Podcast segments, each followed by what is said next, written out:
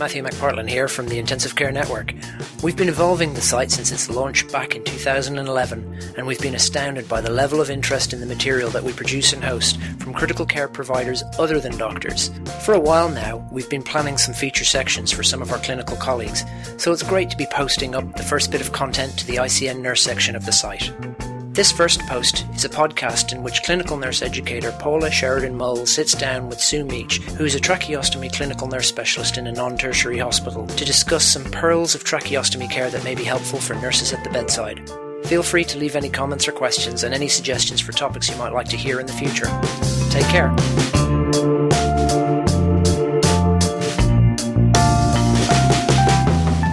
Morning, everybody. My name's Paula Sheridan Moles, and this is our inaugural podcast for the day. I'm here with Sue Meach, our tracheostomy CNS2, and um, we're just going to have a short conversation about her role and responsibilities and tips that we could give to new RNs um, wanting to know about tracheostomies. Hello, Sue. Good morning, Paula. Okay, how did the tracheostomy CNS2 role come about, including organising a tracheostomy review team? How did that all come about? Well, back in 2011, I worked as one of the ICU liaison nurses here in, in the hospital, and I was very involved at the time and had a big interest in educating general ward nursing staff about tracheostomies. And we identified there was a gap in the knowledge of most of the general ward staff. And so, with the help of the senior head and neck speech pathologist, and under the guidance of the ACI tracheostomy guideline that was released in draft form about the same time, we were able to advocate for a tracheostomy review team. Uh, we were lucky enough to get one of the ENT surgeons on board, and he was um, very proactive with us in, in trying to start this and, and gave us the support of one of his ENT registrars. Initially, it was only once a once a fortnight, and we were quickly able to increase that to once a week when it was found that the that we actually were making a difference to the management of the ward staff, particularly those non ENT tracheostomies, which we have in the hospital, usually under the guise of neurosurgery, the patients that have been a long wean off the ventilator. You mentioned the tracheostomy review team. Who else is that? Because that's a multidisciplinary approach with the team that you work with. Who else is involved in that team? Well, initially it was uh, supported by the ICU liaison nurses, and whoever happened to be working that shift supported the, the team, and it was driven by our head and neck speech pathologist and the ENT registrar. We were able to get on board the senior ward physiotherapist for the neurosurgical ward, and we got a great amount of support from the senior ICU physiotherapist as well. And we would meet each Thursday and review all the patients in the hospital, including the ICU patients, and guide their care. So you mentioned, or actually I mentioned, that your position was a CNS2. So what were the qualifications or experience that you needed in order to fulfil the criteria for this role? Okay, so the tracheostomy nurse position was defined as basically an education role to support both nursing and medical and allied health staff um, across the spectrum, and also to support the patients and their carers. Um, it was identified as a very autonomous role and, and therefore quite a senior role. Um, and also my experience as an ICU liaison nurse, where I spent a lot of time with the ward staff and often found that the, the easiest way to educate people was at, at the bedside, one on one, hands on. And so that all stood me in good stead, and I've, it's been a reasonably steep learning curve as far as uh, dealing with other members of the multidisciplinary team, but I've, I've been very fortunate in having very good backup and very good support from a lot of the senior medical staff in ICU education's a big part of the role, but I've found that a lot of it has been learning as I go and learning what works best. Um, so I, I, have developed a big kit of um, spare trackies of, of, old trackies. I've developed a model that can be used for teaching both staff and patients and carers, and it's been a, a very much a, a learning role for me as well as for the rest yeah, of because this isn't, it's really a, an inception role, isn't it? Uh, this is the first time that because there are loads of tracheostomy review teams, but this is a purpose specific role, and so yeah, you are learning as you're going as along. yes. Yeah, a lot of the other the tracheostomy patients in a lot of the big metropolitan hospitals come under the guise of the head and neck CNC or the um, oncology CNC. And so this is, is one of the few standalone tracheostomy slash laryngectomy positions that I'm aware of. Oh, great. And what better person than yourself, Miss Sue? okay, so if you were speaking to a junior nurse about your role, um, what advice would you give them? You know, well, if they came up to you and said, what, what do you actually do? I would tell them that I am there to help them, to guide them, to provide them with resources, with education material, to point them in the right direction. But I'm also there to work with them at the bedside. I'm not there to take over their role. I'm not there to take over the care of their patient. But I'm more than happy to, to be there and work alongside them and help educate them and help broaden their knowledge. That's great. So, in your role, what resources have you come across that you would recommend to nursing staff wanting to learn more about tracheostomies? Well, I think the most important one at the moment is the um, the ACI guideline, and it is a guideline. It's it's very it, it doesn't recommend a, a, specific product. It doesn't tell you how to do things, but it, it gives a guide on everything from woe to go with trackies basically. And so we've used that as a as a resource. Um, it's readily available. It gives clear, concise instructions, and it's very easy to understand. It is a big document, but it's it's once you're used to navigating it, it's very easy to to use.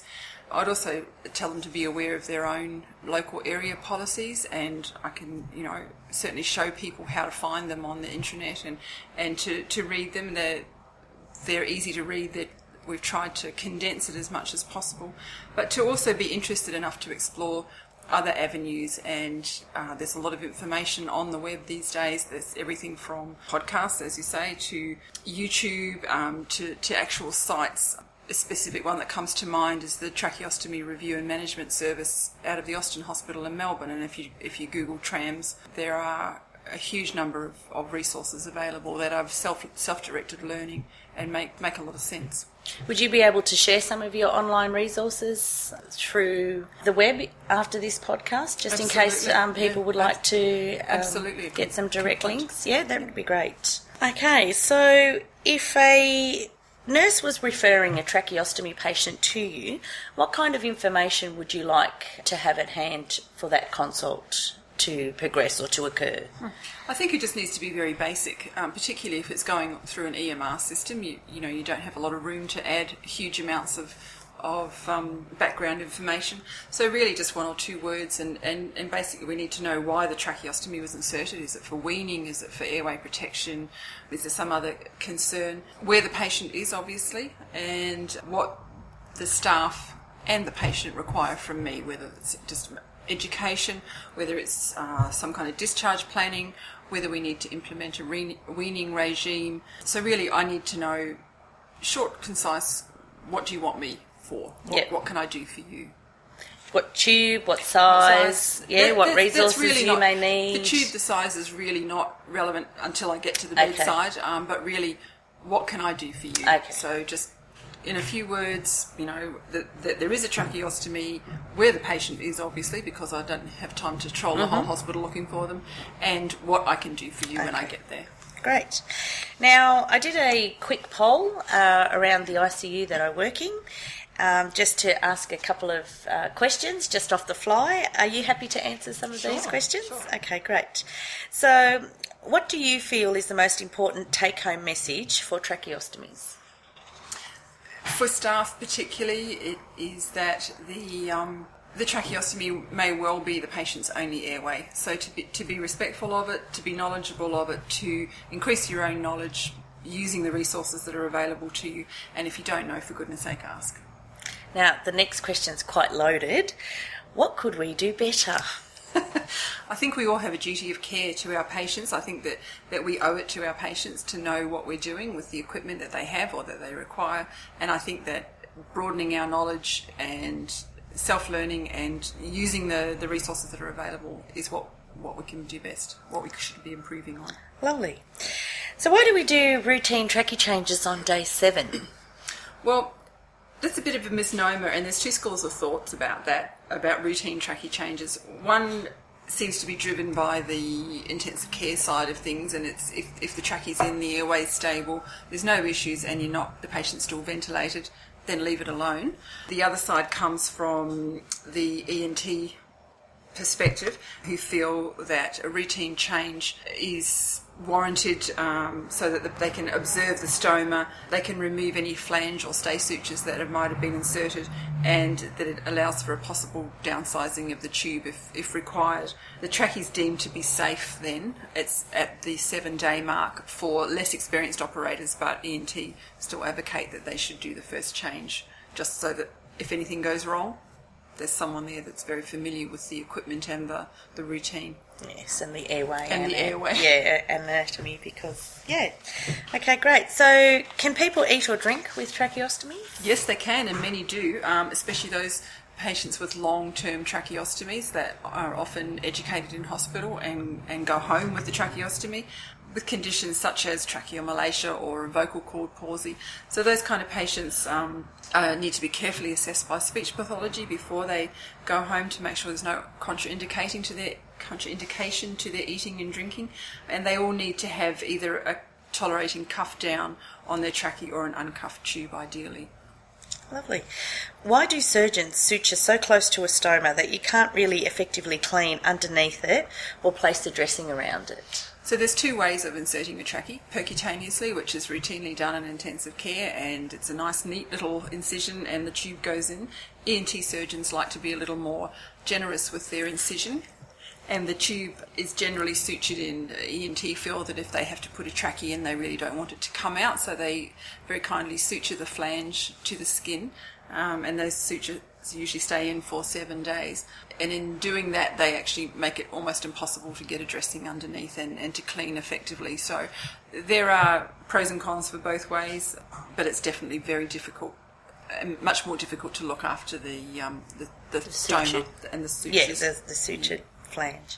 Okay, and this is an emergency mm-hmm. compromised airway scenario question. When do you actually make the decision to remove and or replace or reintubate the stoma? In effect, how far does the tube, tracheostomy tube actually need to be out before you've considered I've lost this airway?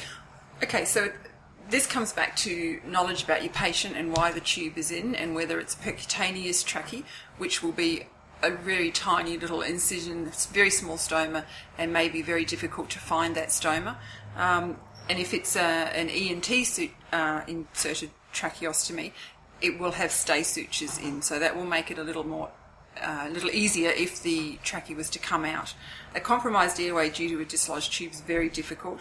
If the trachea is a relatively new one, less than two or three days old, and less than 72 hours is the, the gold standard, and the patient has a patent upper airway, and again, you need to know your patient and why the tracheostomy has been inserted, then oral intubation is the way to go. If the patient has a non patent upper airway, then you've only got the stoma to deal with, and the tube being in or out is uh, is often difficult to ascertain. If the cuff is down and the tube has migrated, then it's it's it's out, I would say. If it's an older stoma, if it, if the trachea was inserted two or three days ago, then chances are you're able to, to use that stoma. Sometimes it might need to be a much smaller tube, and that's when knowing that your safety equipment is in the, the immediate vicinity, your smaller size tube, your dilators. if it's an ENT inserted tracheostomy, the stay sutures will still be in place, so those are able to be used. But really, if the if the tube has come out, it needs it is a medical emergency, and it does need to be dealt with quite quickly. So you need you can't deal with it on your own. You need to make sure that you've got help on the way. Is there any other adjunct therapies that you could also use at the bedside to um, establish if we've lost the airway? You can um, try passing a suction catheter. If the obviously if the catheter won't go beyond the end of the the trachea, there is a um, a blockage of sorts. Um, it's more than likely out. You could try using um, an end-tidal CO2 capnograph on the end of the tube to see whether there's any CO2 passed. You can obviously try auscultating the chest if there's any air movement. Monitor the patient, obviously, saturation. Put high flow oxygen on their mask, use a non rebreather bag. If the tube is out, if it's completely out, you can uh, support the stoma using the dilators, using the stay sutures, see whether the patient's able to manage without the trachea in. Mm. Remain calm, remain with the patient, get help would be my advice. Your advice. Well, thank you, Sue. There uh, sums up our 15 minute conversation with each other. Um, thank you so much for, you for having me. your time and expertise. and uh, we'll talk again soon. Thank you very much. See you later.